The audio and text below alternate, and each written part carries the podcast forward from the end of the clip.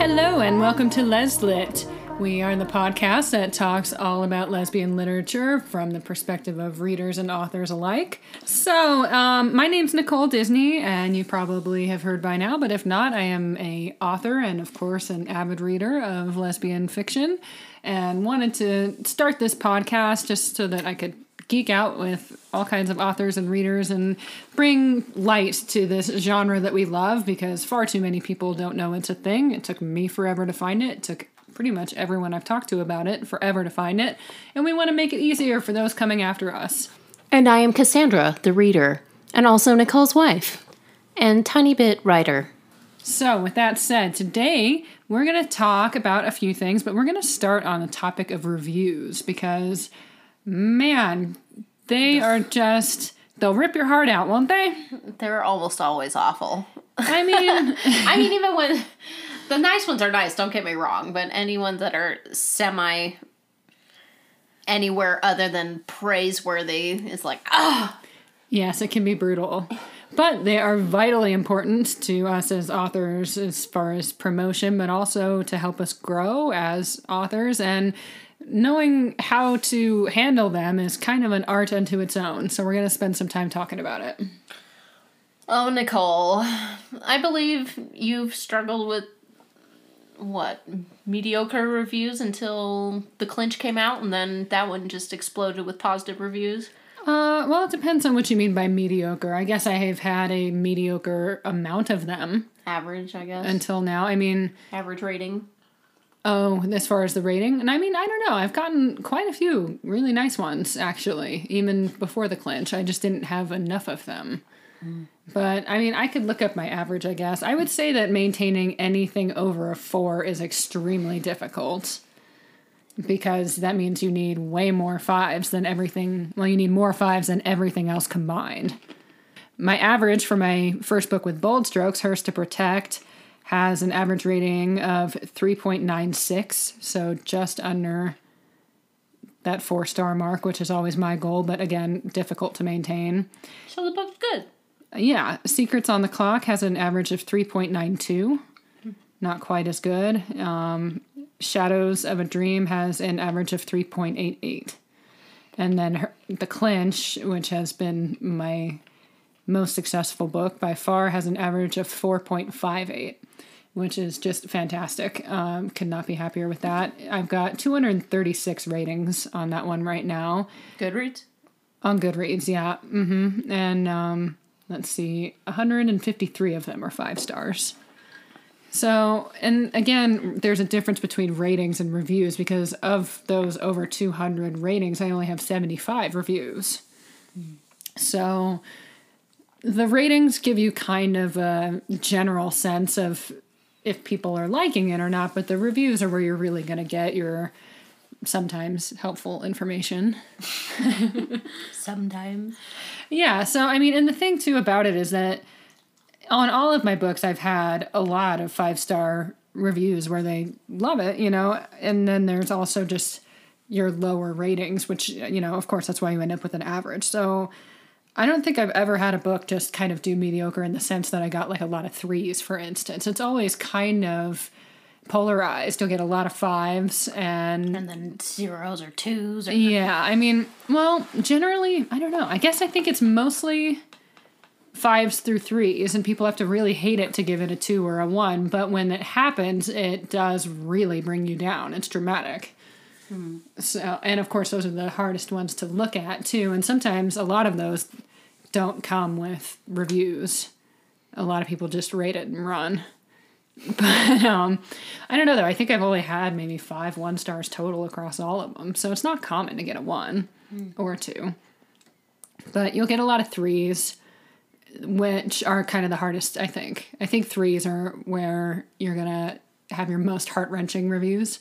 Because if it's a two or a one, like I said, a lot of time they don't say anything, and if they do say something, they're just so far gone, then it's kind of easier to disconnect. You're like, okay, well, this person just doesn't get my story, or this person's just had a bad day. I had one person who said in the review they had a bad day.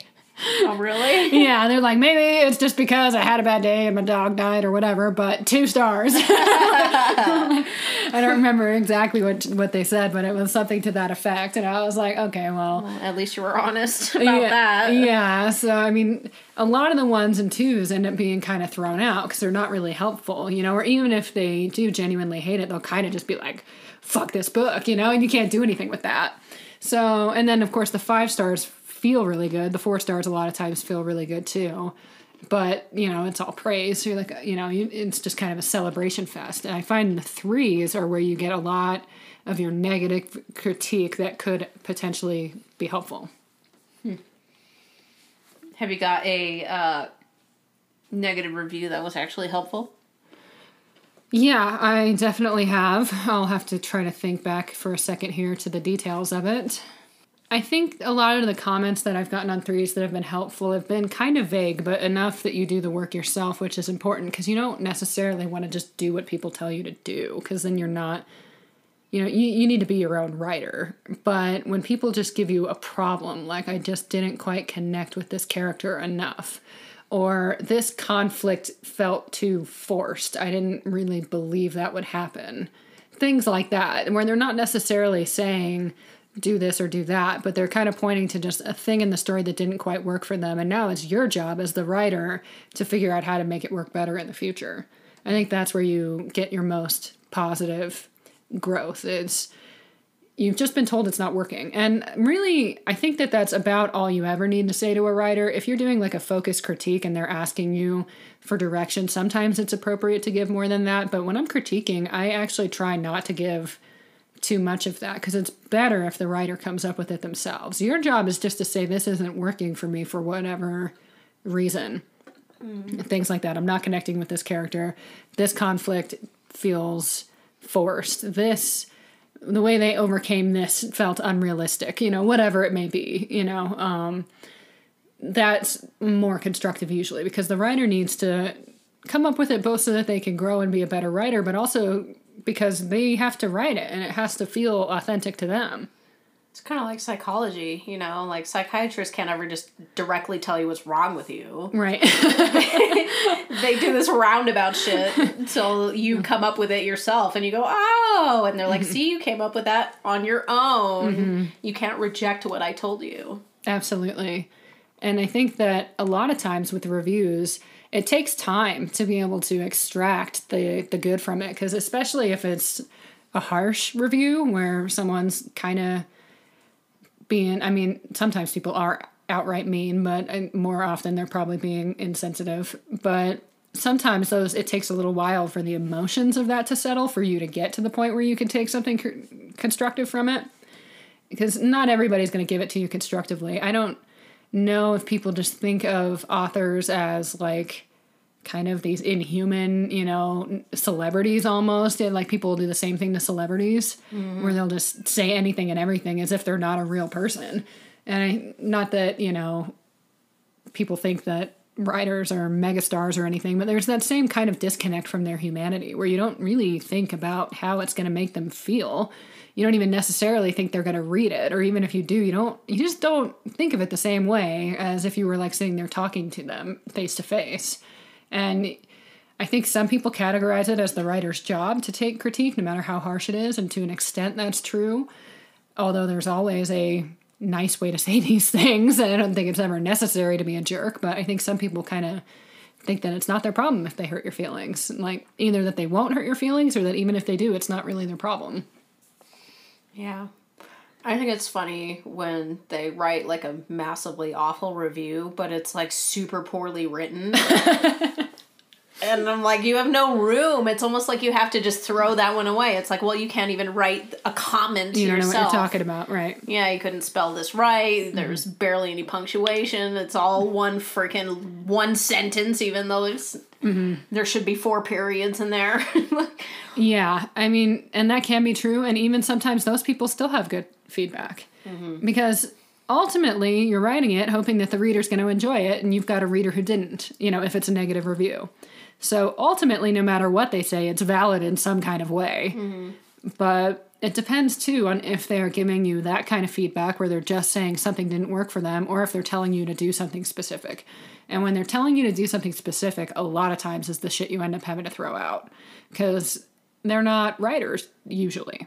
Hmm. And it's your job as a writer to know what is good and bad writing, you know. So if someone tells you to do something that you know is bad writing, you're going to throw it out. Mm-hmm. You might, if you're really dedicated to your craft and really good at taking critique, you might still look at the problem. Like if someone says, I didn't like this conflict, it felt forced, you should have had it go this way. And you know that doing it that way would have completely destroyed every character arc in the book.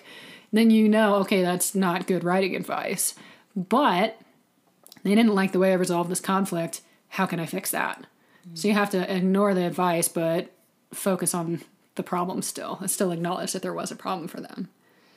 Speaking of critiques, you're pretty dang good at those. Oh, thank you.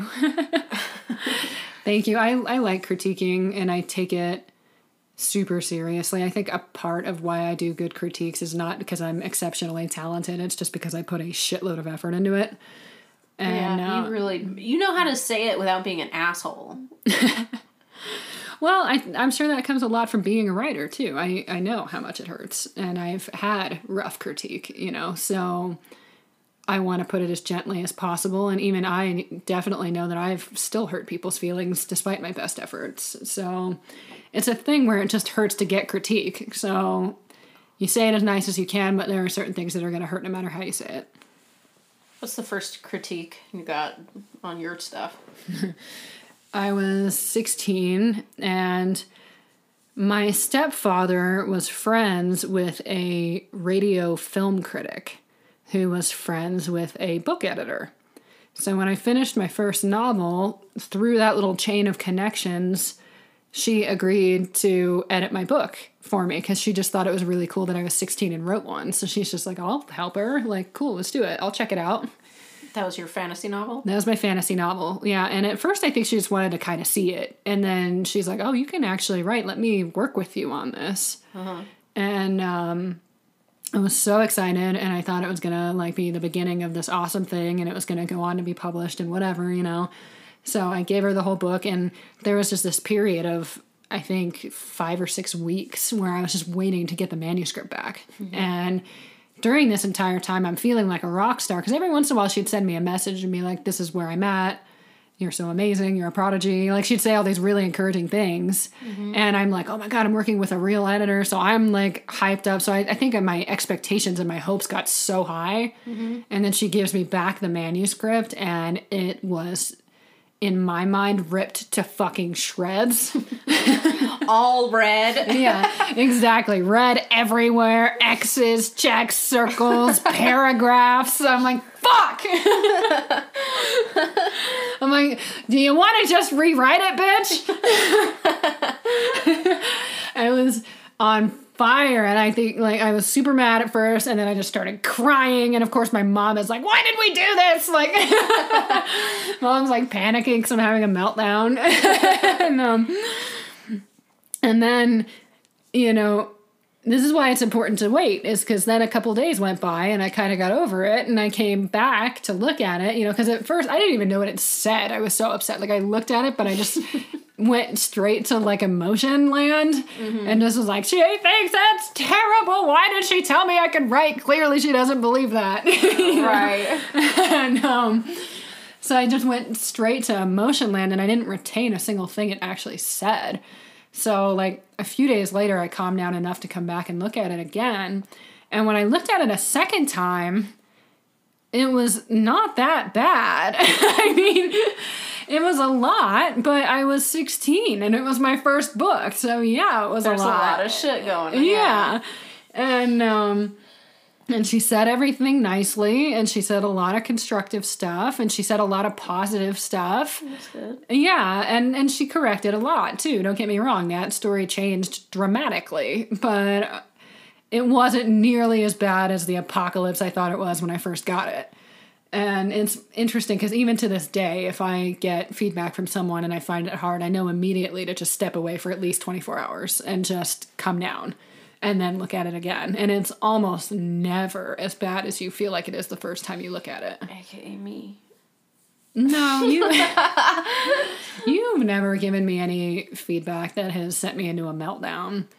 That's good. Yeah, I mean, your stuff is mostly line edits, which is much easier to deal with because it's an issue of wording and stuff. You're not. I'm never gonna take a line edit and make it mean that I'm a bad writer. You know, like story edits are what make you feel like you can't write.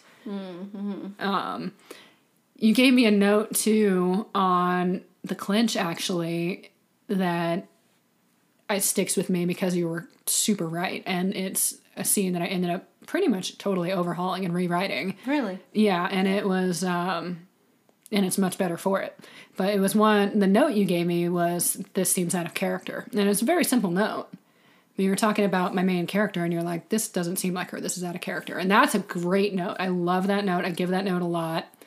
And it, and it, you did it the right way too, where you're not trying to say she would do this or she should say that or I don't like this line. You know, like you it was simple, but it was enough to make me realize the whole fucking scene was broken, you know? And and it was true. This is not how this character would act. And yeah, I wrote a whole scene because of that note and it's a very simple note.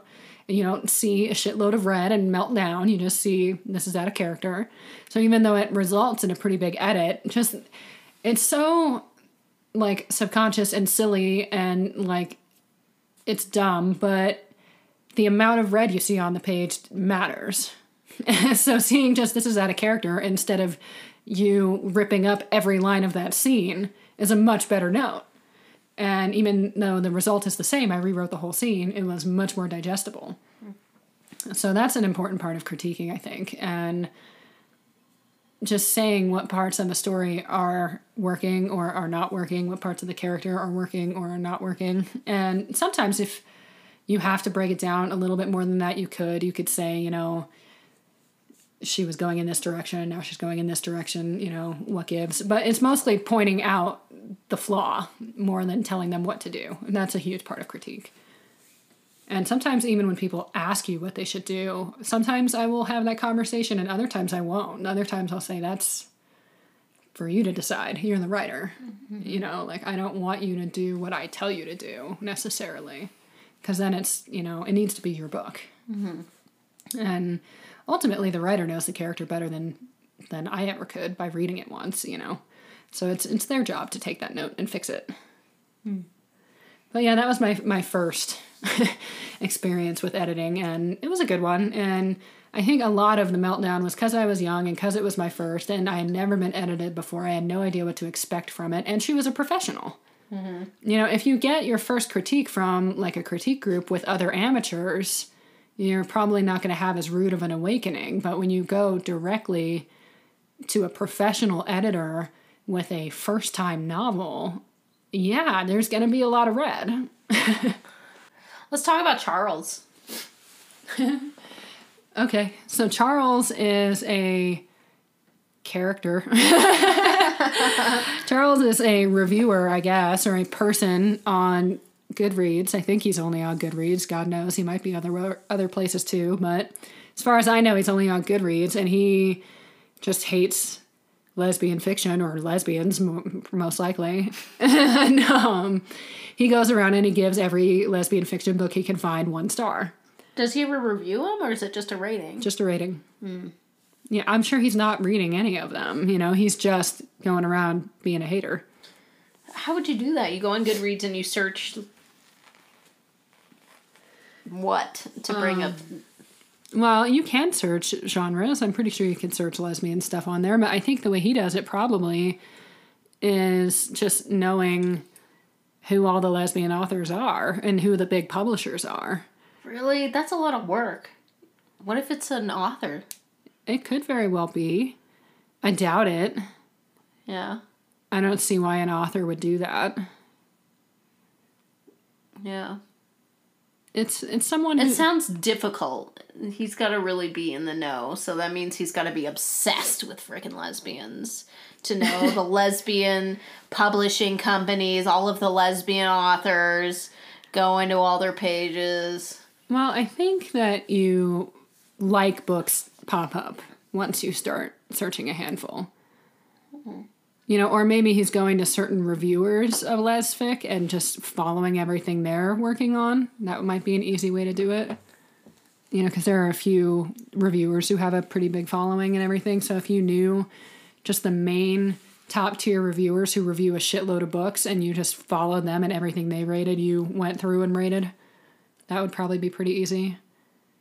But yeah, I mean, it's it definitely takes some time and effort no matter how he does it. So he's definitely a hater.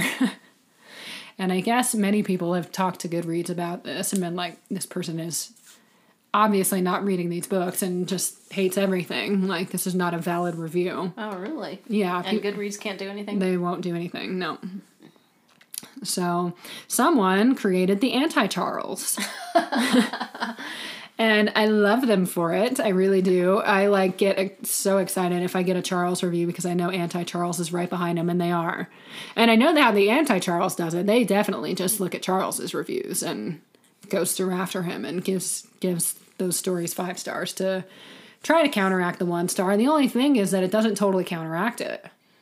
That's what I was gonna say. Like giving a five star versus a one star, you're gonna have to need a lot more five stars to counterbalance that one star, right? Totally, yeah. Because if you average it, if he gives the book a one star and someone else gives it a five star, now you've got a three star average, which is still not great. You know, mm-hmm. you don't want to be a three star book. Yeah. You know, like it's not the worst thing in the world, but you want to, like I said, my goal is to stay above four. Right. So a three still hurts me. Yeah you know so it, it doesn't totally counteract it but i definitely appreciate the sentiment i even thought for a second that i should make an anti-charles too because you need two anti-charles for one charles yeah, yeah. you know mm-hmm. even then i don't know if it would totally even it out yeah. Oh, and the thing is, is you can't make it like it was never there, right? Because to average it up to a five star is still to give someone a five star that they may or may not deserve.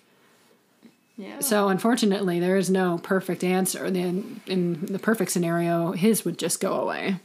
Hmm. You cannot make a one non, you know, a zero though. You can't make it not factor into the average, no matter what you give it.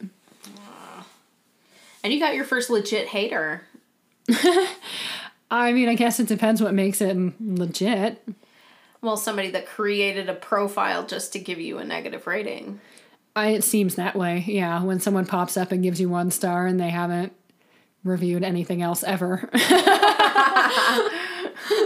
that's how I know you made it, and it's on your book with like the most, you know, um, high ratings. So it's almost so easy to throw that one away. It is easy because I think it brought me down like 0.01 for like 10 minutes. Like so it's like you could throw it out a little bit easier because i just have so many ratings on that one.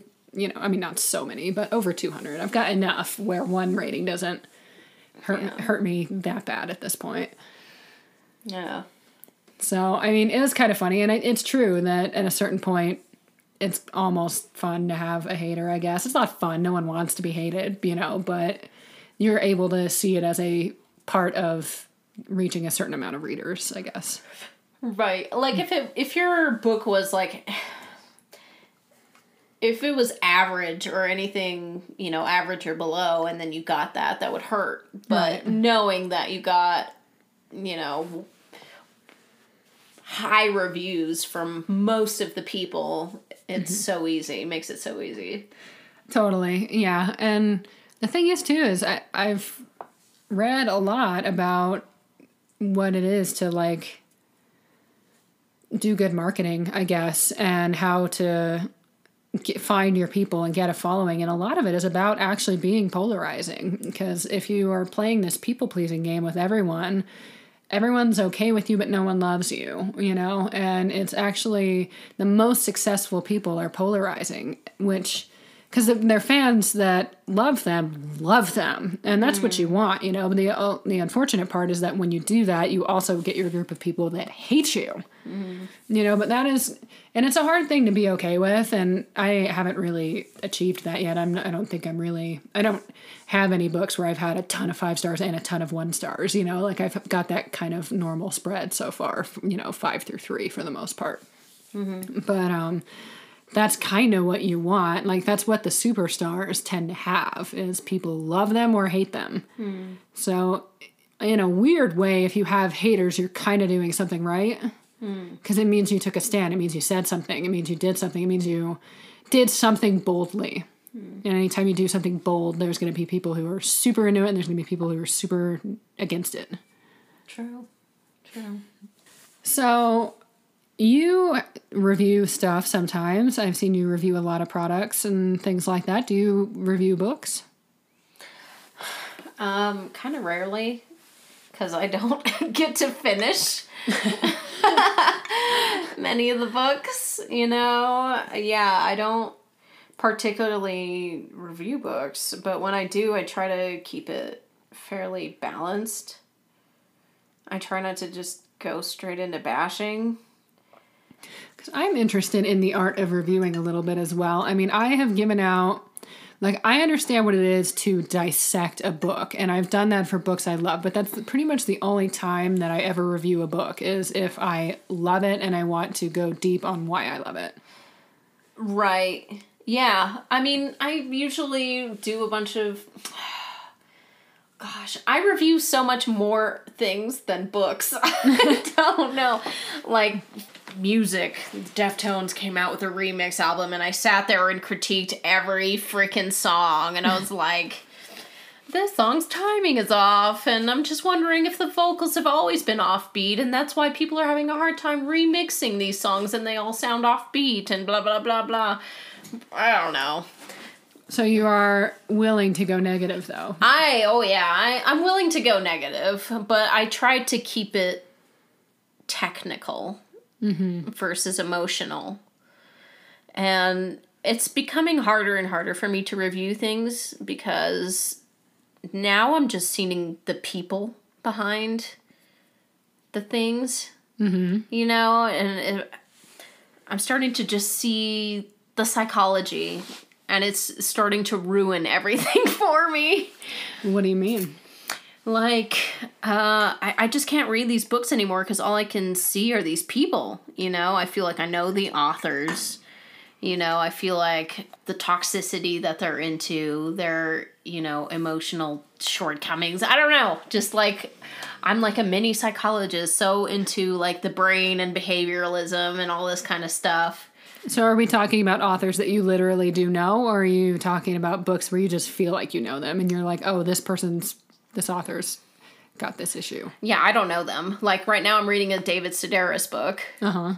And like, as much as I love him talking about all these weird stranger encounters and stuff, he's got quite a freaking ego.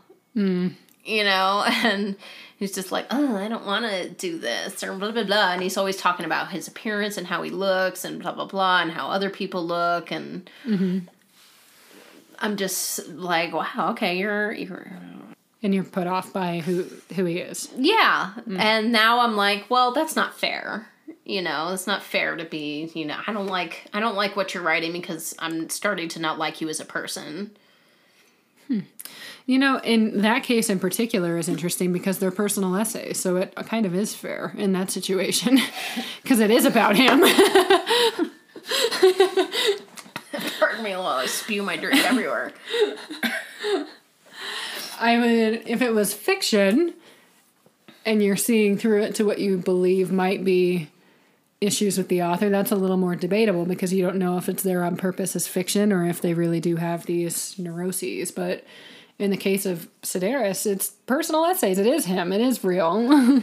Right, yeah. And he's just like, ew, I'm not gonna do the handiwork and gross. My boyfriend, you know, is into fashion but also does, you know, like builds things for me. And he's like put off by it. And I'm like, oh, why why do you care? You know? Ew, handy person. Ew, yeah. Just Uh, it's so funny for me anytime you read a book after I've read a book because I died reading Sedaris. I don't know which one you're reading, but I freaking loved it. I like laughed my ass off and I never hated him or anything. And it's always so interesting to me hearing your impressions after I've read it because a lot of the stuff I like, you'll come back and you don't like. And you'll like kind of even rip it up and be like, this person's a dick, you know?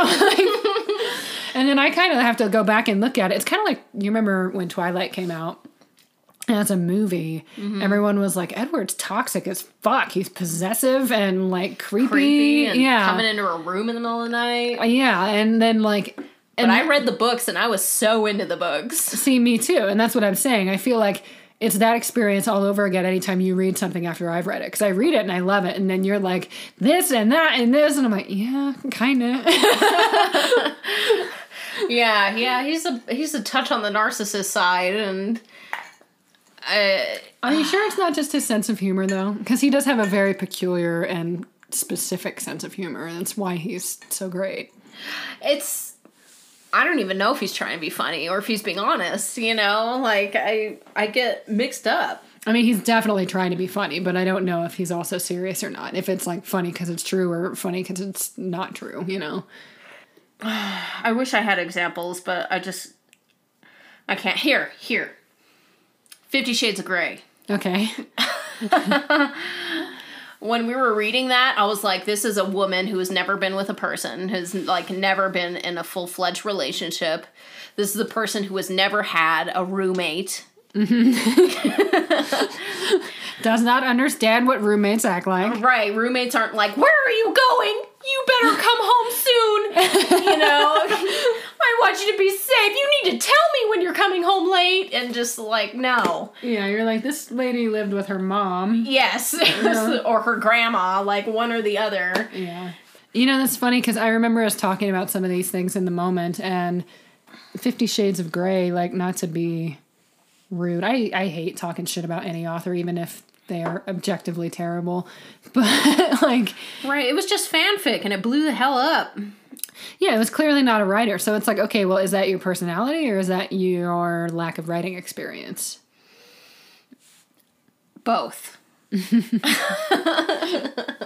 that's I don't know. That's what I think, but uh, it was just too much. It was too much um, klutziness, It was definitely over the top with that. over the top, over the top klutziness, um, over the top self consciousness, self esteem issues.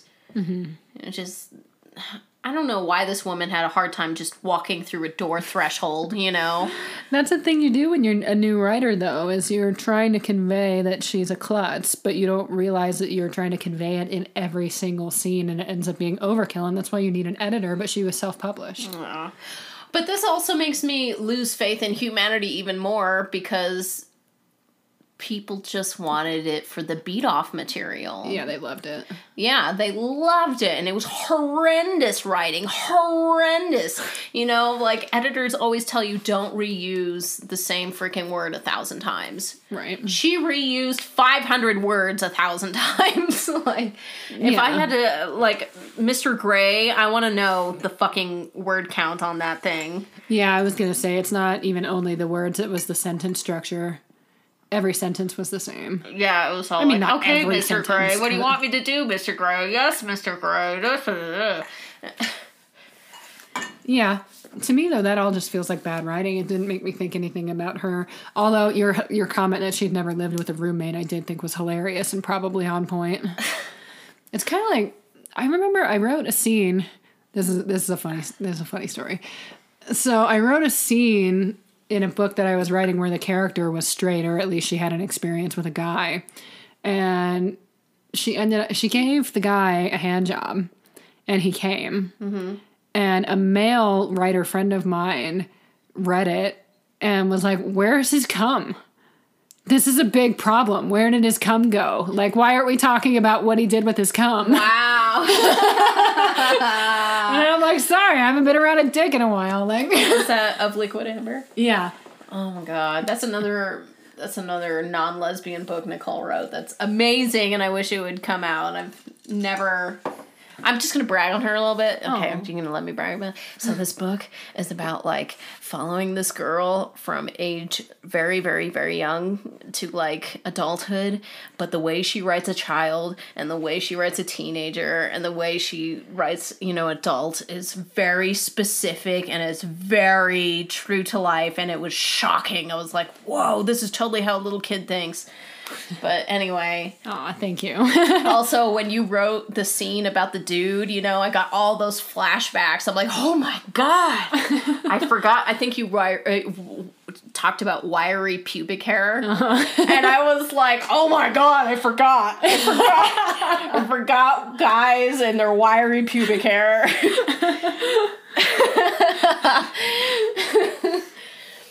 Nailed the pubic hair. Forgot the forgot the cum. forgot the cum issue. Words. I know. Like I think about, I think back to all those things with dudes. You know, I'm like, they came. We did all of the same stuff, and they came. Where did it go? Where did it go? Was it not an issue for you? It was not an issue. Okay, good. Where the hell did it go? Okay, so maybe as I don't remember. Just went into the atmosphere. I don't know. It's on his pants. I don't. yeah. I do remember one interaction where it was an issue where it ended up on his clothing and it was very clear what had happened and we did not know what to do about it. You're like, oh shit, we're actually in public, and this could be a problem. You know, we were at my house and we were gonna have to figure out how to get out without anybody realizing. Just gonna hold the book bag right there, textbook. no, it was on his shirt. Oh, mm-hmm. yeah, that's right. They always talk about that in books. It's on the. It's on his belly. It's on his shirt. Yeah, sorry to get graphic, but that was my one issue. But that was like the exception to the rule. And it was like that one only sticks out because if something weird did happen, but most of the time it was a non issue, Yeah. you know. But I don't know. That was just funny to have a male read that scene and be like, you, f- you so gay. Like, what happened in the cum, bitch? I'm like, oh, busted. What a weird technicalities you gotta really account for. I'm to take it from a guy, though, you know, like. Yeah, you're like, true. Okay, hold on. All right, all right. I'm like that feels like one of these details that I don't want to bother with, but if it's distracting to you, I will. All right. Yeah. Apparently, men worry a lot about what becomes of their cum. I don't know about you, but I freaking hate writing sex scenes. Oh, I love writing sex scenes. Really? Yeah, I like it. Oh god, I hate it. Why- I, I didn't think I would hate it. Why do you hate it? I don't know, but I had when I was doing trying to do the Delilah Diaries, of like I even have like a, a little video I did of me writing the sex scene, and I'm just like, well, the main issue is that I was writing this character while she's still in her teenage phase, you know, and everything's still new and fresh and awkward and fumbly. Uh-huh. And it was just so cringy, mm-hmm. especially because most of this is taken from my journals, honestly. Mm-hmm. And so it's just like, ah, Wait, so ah. you wrote about sexual encounters in your journals oh yeah, and then tried to just. Yeah. Insert it into Use the Delilah. Diaries and you know fictionalize it. Yeah. but oh god you know reading them back and it's just painfully accurate and real and just you know it is especially when it's teenagehood you know and it's your say. first experience So it's almost good that it's cringy and painful because teenage sex is cringy and not, not good. but i didn't know if that was going to be you know received well you know if other people are going to be like oh this is just too painful like i'm going to put this down you know There's definitely a line you gotta walk because you want to capture the awkwardness, but you don't want to make it literally uncomfortable to read to where people don't want to. Right. For example, I was struggling with so this okay, this is a little bit inappropriate, but it, We it already talked about cum on shirts. I think we're good. okay, well, I I talked about um in the book and in real life when they're about to kind of do it for the first time and the girl like unbuttons the other girl's shirt or pants you know and it's like sees all her pubic hair mm-hmm. and it's all like whoa amazon Oh no. Amazon woman, uh-huh. let me take care of you. And this actually happened to me with my first girlfriend. She oh, was like, "Let me, let me, let me shave you." Oh, so you were the Amazon. I was the Amazon. Okay, you know what? You know what? This is normal. You there were- are girls that are Amazon. They have hair. Okay, how old were you? T- 17. Okay. So, you know, I didn't know what to do. Mm-hmm. You know, I was like, I've never shaved there. Meanwhile, she's freaking shaving hearts into her freaking pubic hair. You know, she's like super She's expert. Artist. you know, yeah. And so she's like, let me, let me just help you out with that. You know. uh, oh God, just no, just no. just having it in a book is just too awkward. Yeah, I don't know. It, it's so hard because it's based on real life. That was the hard part for me. It's because I'm basically throwing in real life things into my fiction writing. Well, and that's a particular type of sex scene too. The sex scenes that I write are designed to be super sexy. You know, I have not really ever tread into that world where you're playing with the awkward or the embarrassing or where it doesn't work out. That's a very different type of scene, and I imagine it is uncomfortable because those situations are uncomfortable. Mm-hmm. So it's kind of different. Plus, they're teenagers, so getting all super sexy and hot is kind of weird. Even though it totally happens, but Yeah, I'm it's like so embarrassed. I can't stop. you're like, pause the podcast. I, I need a minute. Just delete it all. Never mind. No, no. Keeping it. But yeah, it's just it's super embarrassing when you bring in your real life into your writing, but it also adds to the realism. Mm-hmm. But it just makes it so much more cringy at the same time. You're like, I know this is accurate, but this is freaking painful at the Yeah. same time. Yeah. You gotta smooth it out. You know, you gotta keep the keep the bone structure, but smooth it out Yeah. a little bit. Make it sexy a little bit. Finesse it, yeah.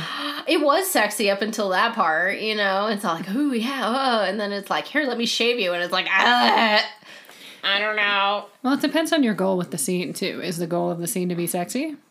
The goal of the scene is to set up that she's controlling, actually. Okay, then it's okay that it's not sexy. Because you're not trying to be sexy. Essentially, her character is a Barbie doll, and her her girlfriend just kind of moves her around and does whatever. She goes, "Hey, you need to be shaved. I'm going to shave you. Hey, I think you would look sexier like this. Let me dress you." To the point where you know, she's fucking lifting up the character's arms, taking the clothes off, putting the clothes on her physically. You know, it's like, Like she's an object. yeah, Mm-hmm. Mm-hmm. Well, then it's okay that it's not sexy. Being sexy was never the point. yeah. I know. It's still cringy though. Which means it's almost not even a sex scene. It's not a sex scene. No. well, that part anyway. Yeah. So there you go. you don't hate sex scenes. You hate that scene that happened to have a sexy moment. Yeah, I don't. It is also like super cringy knowing that people are gonna read it yes. and thinking, "Oh, this is what you actually went through." And um, in my case, yes, that is exactly what I went through. In your case, I don't know so much, but like, yeah, I think that's what made it extra cringy for me is being like, oh, reading it through my mom's eyes, through my sister's eyes, through my Yeah. friends' eyes, coworkers, you know, being like, oh. Yeah. I mean, in my case, it's interesting because a lot of people, when, you know, the, the topic of sex scenes come up, they'll be like, oh, well, was it inspired by real events? Wink, wink. Like, that's like a fun question that people like to ask just to see what you'll do, you know? And it's, my conclusion on the matter is almost that it's irrelevant. It doesn't matter if I've actually done exactly these things in exactly this place or in exactly this order or any of it. That's less important. What's important is that I'm trying to be sexy and you know I'm trying to be sexy, which means that you now know that this is what I think is sexy. It doesn't really that- matter if I that- did it or not. Does that not make you self conscious? yes, it does. Of course it does. You're like, oh, this bitch thinks this is sexy. It's like, oh, yeah. oh. Yeah, and there's no getting around that. They know that that's what you think is good sex because you're clearly trying to write good sex. Ah, I feel so yeah. uh, so called out, so on the spot.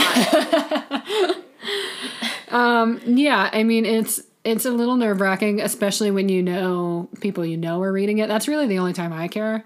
yeah. And when it's strangers, I don't really give a fuck because I know it is sexy for the most part. Maybe certain word choices or whatever, like do it for some people and not others, or whatever. You know, like certain lines might not totally do it, but I know overall that like yeah, this is generally agreed upon good sex. You know, like So what makes a shitty sex scene for you?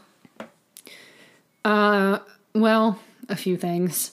Vocabulary is the easiest way to fuck up a sex scene. Absolutely.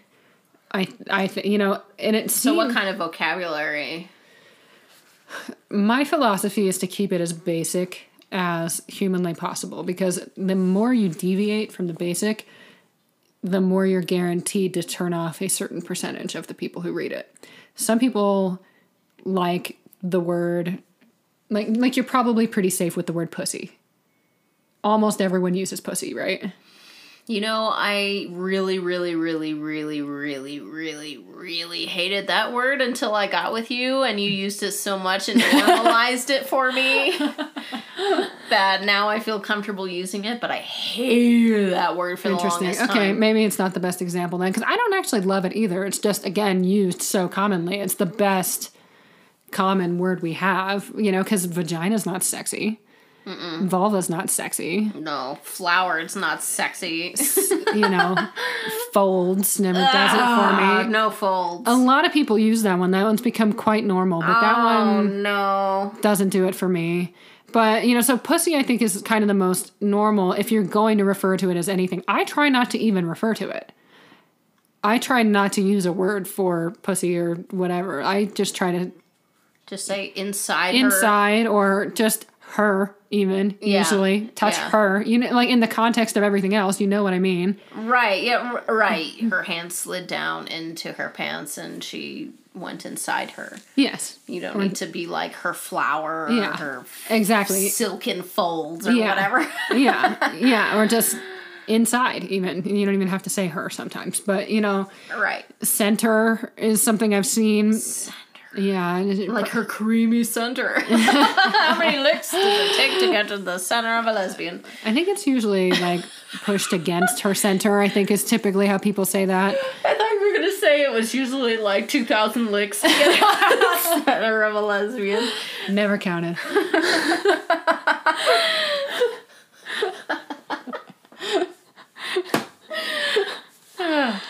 Oh, much like a Tootsie Pop. Who counts? No one. Someone take count. Let us know. If you can, if you can keep count, you're not doing it right. One, a two, a three. Oh, but anyway, just tricks like that where I try not to refer to. I try to use as little graphic language as possible because anytime you do that, you're alienating someone. Someone just came out of that scene, like, and you want to keep that number as low as possible. So you use the language that is okay with as many people as possible. Because the second you commit, and the weirder it is, once you start talking about lunch boxes or whatever, you know. The weirder it is, the more people you're probably alienating. So you want to be as generic as humanly possible, which goes against some writers' instincts. Yeah.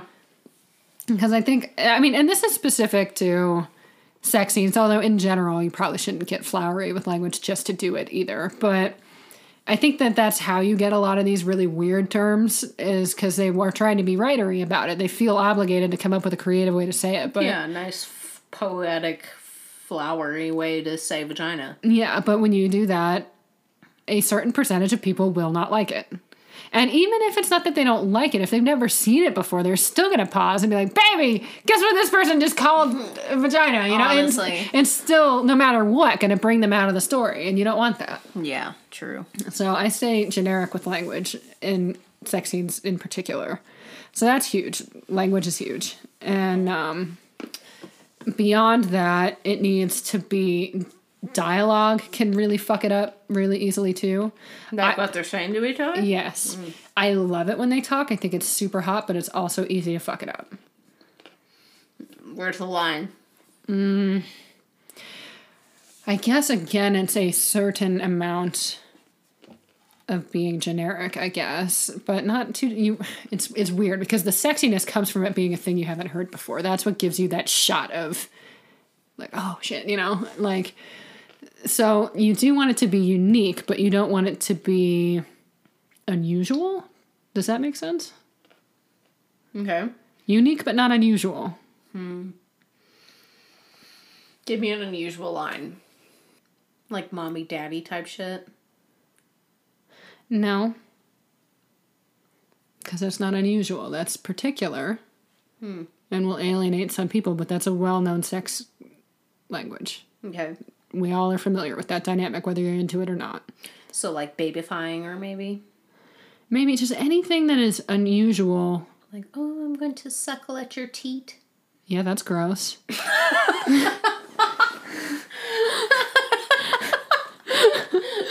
Please do not use the word suckle. I'm sure. Well, here's the thing, though. I'm sure there's your percentage of the population that's into that. The thing we should touch on too is the fact that we're talking about romance. If you're talking about erotica, it's kind of a different set of rules. That's where you would see your mommy daddy type of stuff, and may- mm-hmm. maybe your suckle kind of shit or role play of any form. Like that's where you can play with that kind of stuff because it's about sex, and people are looking for unique and different sexual sexual situations. Just like there's every type of porn in the world. You know, that might not be your brand of porn, but some people want to watch an octopus fucking anime character. I don't know. True. Okay, so there's room for that in erotica. But Exactly. Romance, not so much. Exactly. Like, oh yes, abuse my kitty cat. Sure. oh yes, abuse my kitty cat is a weird is a weird thing to say. Like if someone said that to you in real life, you would be like, "What?" Like whether you stopped or not or whatever, it would like your brain you would come out of it for a second to, to deal with this thing you were not expecting to hear. Right. And I think that I think we've talked about this before, but the w- reason why it's so weird in romance is because they're first falling in love and you don't dish out the the kinky stuff until later, you know. First Most people, yes. yeah. Yes. Unless you're on like a fetish dating site and you're like, "Hey, I want to do this kind of stuff," you know, mm, up front. Yes, which again probably means you're reading erotica. Right, yeah. Yeah. So I mean, it's it's tricky because you want to make it unique without making it weird. You know, that's the best way I can say it. Yeah. Because it's we definitely want to see variety, and there's a thrill in seeing something you've never seen before, whether it's a position or a location or something someone says or whatever. If you've not thought of it and it happens on the page, you're gonna have an immediate reaction. Hmm. So you want to do that, but you want to do that in a way that has as little risk of it grossing them out as possible, I guess, or repelling them, you know, or just jarring them. You know, you want to you want to shake them in a good way, not in a like what the fuck did you just say way. Right, yeah. So, I mean, and dialogue is tricky for that because I don't know what it is, but I've seen a lot of good sex scenes that, I mean, even if they weren't necessarily ruined, the dialogue messed it up. Hmm. I've also seen plenty where the dialogue made it, you know, like if someone says something and it does hit, it can be like, it'll shoot it up a few levels immediately. So it really depends, but dialogue, vocabulary is an easy way to come off the rails, dialogue is another easy way to come off the rails. Hmm. Another way is some people will kind of try to play with this idea that they want to make it quote real, you know, so they want to insert an awkward moment or something doesn't go right or mm-hmm. you know someone falls off the bed or can't get out of their pants or you know whatever. Yeah, stuff like that. Mm-hmm. And um, it's cute in theory, but a lot of them when I actually see them they don't go well. Hmm. And it breaks all the tension. Ah. And now you've got to start over, you know, like you were in this super sexy place and now we're in this ha ha place, which is fine, but now you've got to work to get me back into sexy. Mm, so you lost you lost tension, you lost momentum. Cuz now you know, it's even even in real life, that is how it is. Like if you if you've ever had something like that happen, you kind of reset, like not all the way to the beginning, but you're gonna like start back at kissing for a moment to get the mood back. You know, the same thing is true in writing. Now you've got to set the mood again. True. So you you're starting over, mm-hmm. kind mm-hmm. of. Maybe not all the way from the beginning, but you went backwards. Mm-hmm. I like the realism. I like when they get, you know, silly and they can laugh in bed and whatever. But if there's too much, like you said, where it's just a full stop and go back to the beginning, you know, mm-hmm. you're right. Yeah. Even in real life, something like that happens. You're like, oh, ah. Right. it, it, yeah. It, it takes a minute to, to get back to where you were. Yeah, it takes a minute to get back into sexy. You're too busy fighting all these self conscious thoughts for a minute. Right. And Yeah. the same thing happens in a book. Mm, Gotcha. Another thing you got to be careful of, which is this one's easier to miss, where the sex scene happens within a chapter. Because if you do it early in a chapter, it's fine if they've been reading for a while, but if they stopped and they just started reading on this chapter and boom, sex is happening, again, you might not have the mood required. Mm, we need the foreplay, the emotional foreplay. Exactly. So if emotional foreplay happens in chapter 16 and sex happens at the beginning of chapter 17, well, if they stopped between those two, your sex scene's not going to hit. True. Hmm. I think another thing is just not doing anything original. I know I've been talking about not doing anything too weird, but it's equally deadly to not do anything original. There are a handful of sex scenes that we all kind of know the choreography, right? I don't. I haven't read a ton of sen. uh, uh, I haven't read a ton of sex scenes. Okay. Well, I mean, it's it's a lot like real sex. There's you know certain sex that is very, I don't know, normal, you know, repetitive, and then there's your sexy sex, which is kind of more spontaneous. Okay, it's like, it's like, uh, it's like the sex scenes that we watched in Hannibal. Versus watching the sex scenes that we saw in Unfaithful. Yeah. Exactly. It's like, oh, your mouth is missing, you're barely kissing. you Yeah. know, the same missionary kind of uh, Yeah. mouth around a nipple and then Yeah. fucking, you know. Exactly. Versus Unfaithful, they're banging in the stairwell or, you Yes, know, in the exactly. public bathroom. It's a lot more hot and. Yeah, because there's a urgency. There's a you can feel how much they want each other because they can't even make it in fucking side. Right. They're in the stairs, you know. Mm-hmm. Like so there's you you feel the passion more and the urgency more versus you know, not to like there's nothing wrong with missionary sex or whatever, but again, it's a thing you're used to seeing. Everyone's seen a million romances where we're just looking at Brad Pitt's back. Well, you know, like or whoever's, you know, like you don't want to do the same scene we've seen a million times. Everyone knows exactly what I'm talking about when I say that sex scene where you're just looking at the dude's back. Everyone has an image now. Dude's back, his mouth fake around her nipple, the mock making out, and then they have sex, quote unquote. You It's might all see slow ass. mo. Yeah, maybe Yeah. a little bit of ass. And then, and then cut to them just sleeping. yeah, or like now they're laying on their backs talking about how great it was. Yeah. Same shit, different movie. Yeah, don't write that scene. so do it somewhere weird and then use the somewhere weird to enhance it. Hmm. Always use the location. Yeah. Wherever you are, make it factor in. Like in Hers to Protect, I have a sex scene where they're in a hotel room that has an all glass wall. Guess where they're fucking? On the all glass wall. you know, Can the public see their ass? Maybe. that is part of the fun.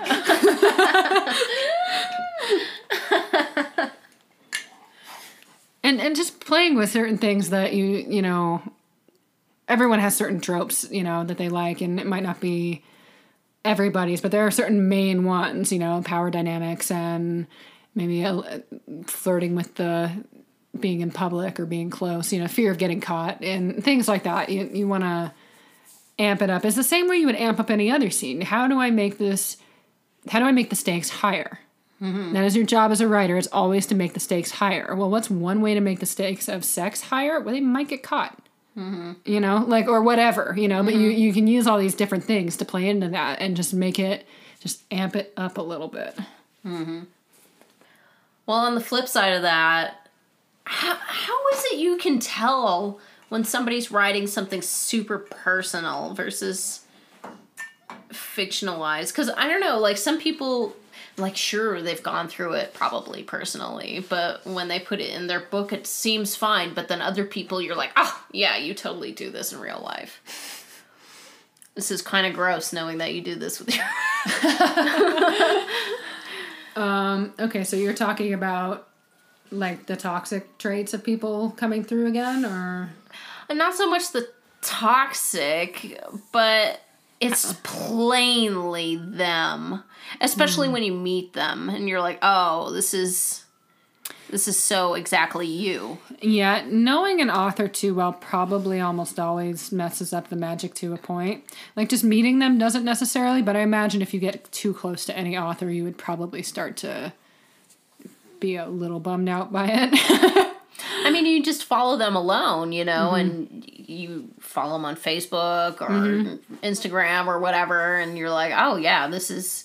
I know your personality traits, you know, just following you personally, and then I read your sex scenes, and I'm like, I, I just know this is exactly you. There's a few different ways you can tell that.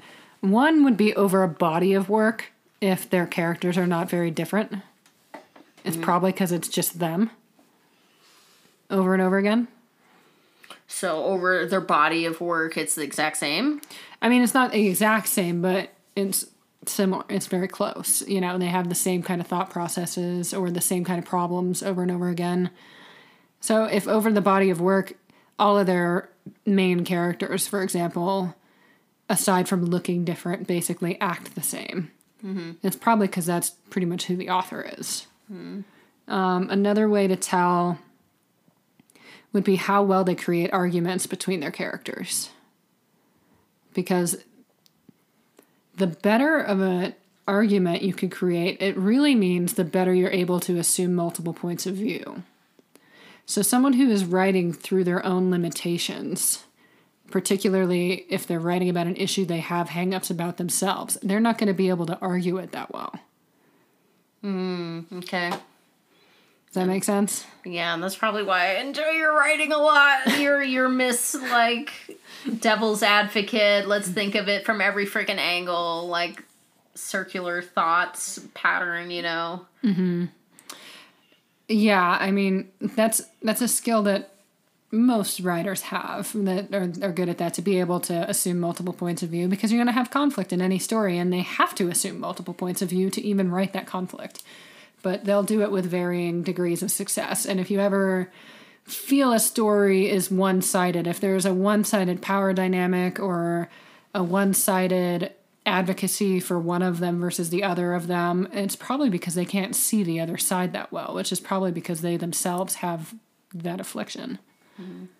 So when you can read the author through the book, does it just take away the magic?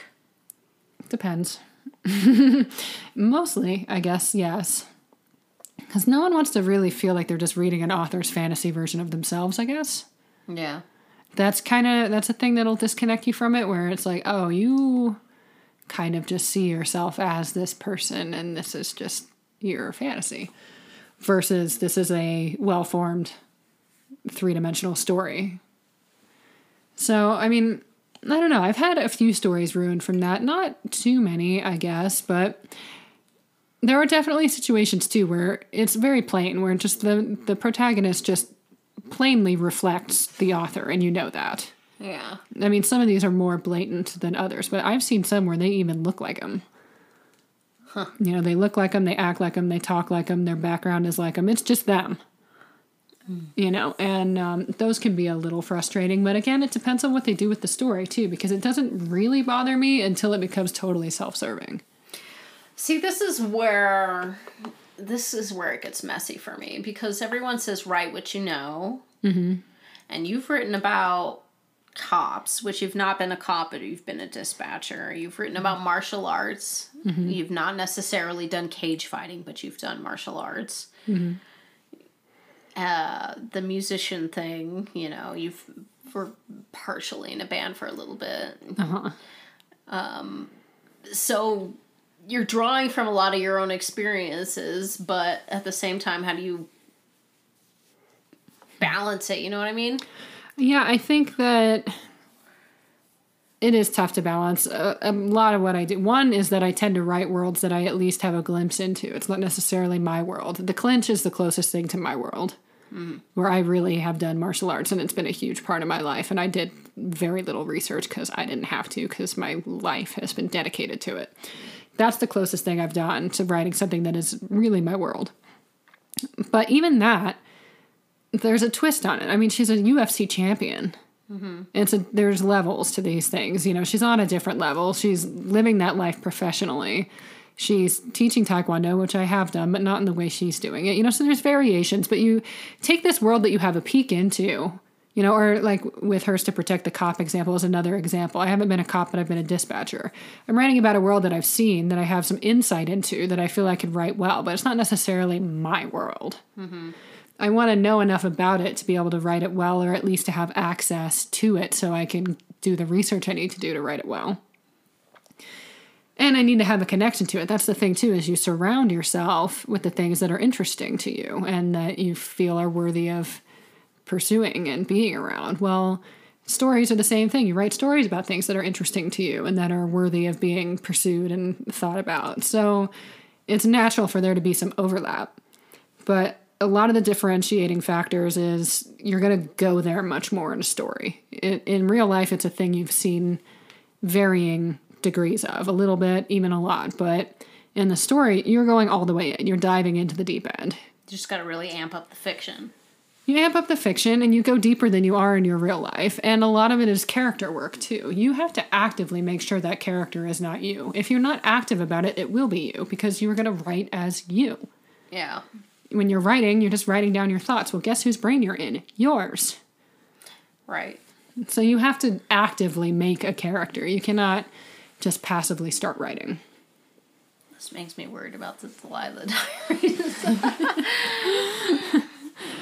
well, the Delilah Diaries is you. I know, but I'm trying to fictionalize it at the same time. It's dancing on this line where it's mostly my journals. Mm-hmm. It's like 70 for 75% my fucking journals and the rest is fictionalized. Well, here's how you fix it if you want to fix it. The thing you just have to do is you have to make Delilah more real. Because if you don't do the work to make Delilah her own person, she will be you by default. Mm-hmm. So you have to decide who she's going to be and why. Give her a story. Give her lots of background information. It doesn't all have to go into the fucking book. You need to know everything about her. Okay. I did make an insane character background thing about her. There you go. So you got to do that. You've got to keep it fresh, remember it. You've got to constantly be asking yourself as you're writing this book if that is how this person would act. Because again, anytime you're not actively thinking about it, you default to you. Yeah. So you have to constantly be checking in with is this her or is this me? Is this her or is this me? Would she do this? or if she does do something unpredictable, if you just have a creative inspiration, you need to know why she did that. Mm-hmm. You know, and if it's not there, you need to go put it there. It's fine. You can do it in reverse. You can make it up later, but you have to ultimately make sure it all makes sense. Informative. Thank you. Uh-huh. Characters is just it's such a fun subject and it's so difficult and I that's why it's so important is because of that is because uh, it's very hard to write as someone who is not you i mean you can you only naturally see the world through your own eyes i mean of course you do you know so to go back and try to get outside to an extent you can't get outside of that because you all perception is your perception but you can put a spin on it yeah I really want to do something with this very tiny short that I wrote. That was, uh, this was so detached for me. I don't even know where it came from, but it was just a girl sitting outside in the rain, and then this guy opens the door and he's all like, "Come back inside." and she gets up and she obeys, and it's very like master Slave. slave type thing, you know, and and then I say that uh, he puts his leash on her collar or something like that, and I don't even know where I was going with that. That's fun though. the alcohol runneth thick. But, but yeah, I would love to explore something like that. It's funny you just said the alcohol runneth thick. It reminds me of that classic phrase, right? Drunk, and it's sober. Mm-hmm. And uh, so many people take that literally, and because they think that writers are alcoholics. That's not the meaning of it. It's metaphorical. It's write drunk doesn't mean literally be drunk. It means write with abandon. Let your creativity go. Write about the leash just because it's fun and you want to and you had this idea and let it go wherever it wants to go. Write drunk, just go Right. be sloppy, you know, Yeah. and then edit and you know refine it or whatever. yeah. I wanted it to be confusing to the reader. I wanted them to question wait, was that a dog? Or was that a woman? Mm-hmm. And that was the whole goal of the short. That's fun and tough. Yeah. It's tough to intentionally confuse the reader and at the same time make them realize you intentionally confuse them. Yeah. Because if they think it was an accident, they think you're a bad writer. Mm-hmm. So what you have to do is temporarily confuse them, and then by the end, somehow let them know you meant to. Right. It's tricky. It's tricky. yeah, yeah. it's tricky. Well, this has been a fun episode. Yeah, this has been fun talking craft, but I've got nothing else. All right. I don't think I do either, so we'll just go ahead and wrap it up. We're right about at that time anyway. Thank you so much for joining us for this episode of Leslit. It's been great hanging out with you all. If you enjoyed this episode, please give us a like, share, follow, comments, all of that. We'd love to hear from you guys in any way. And we'll catch you next time. Bye.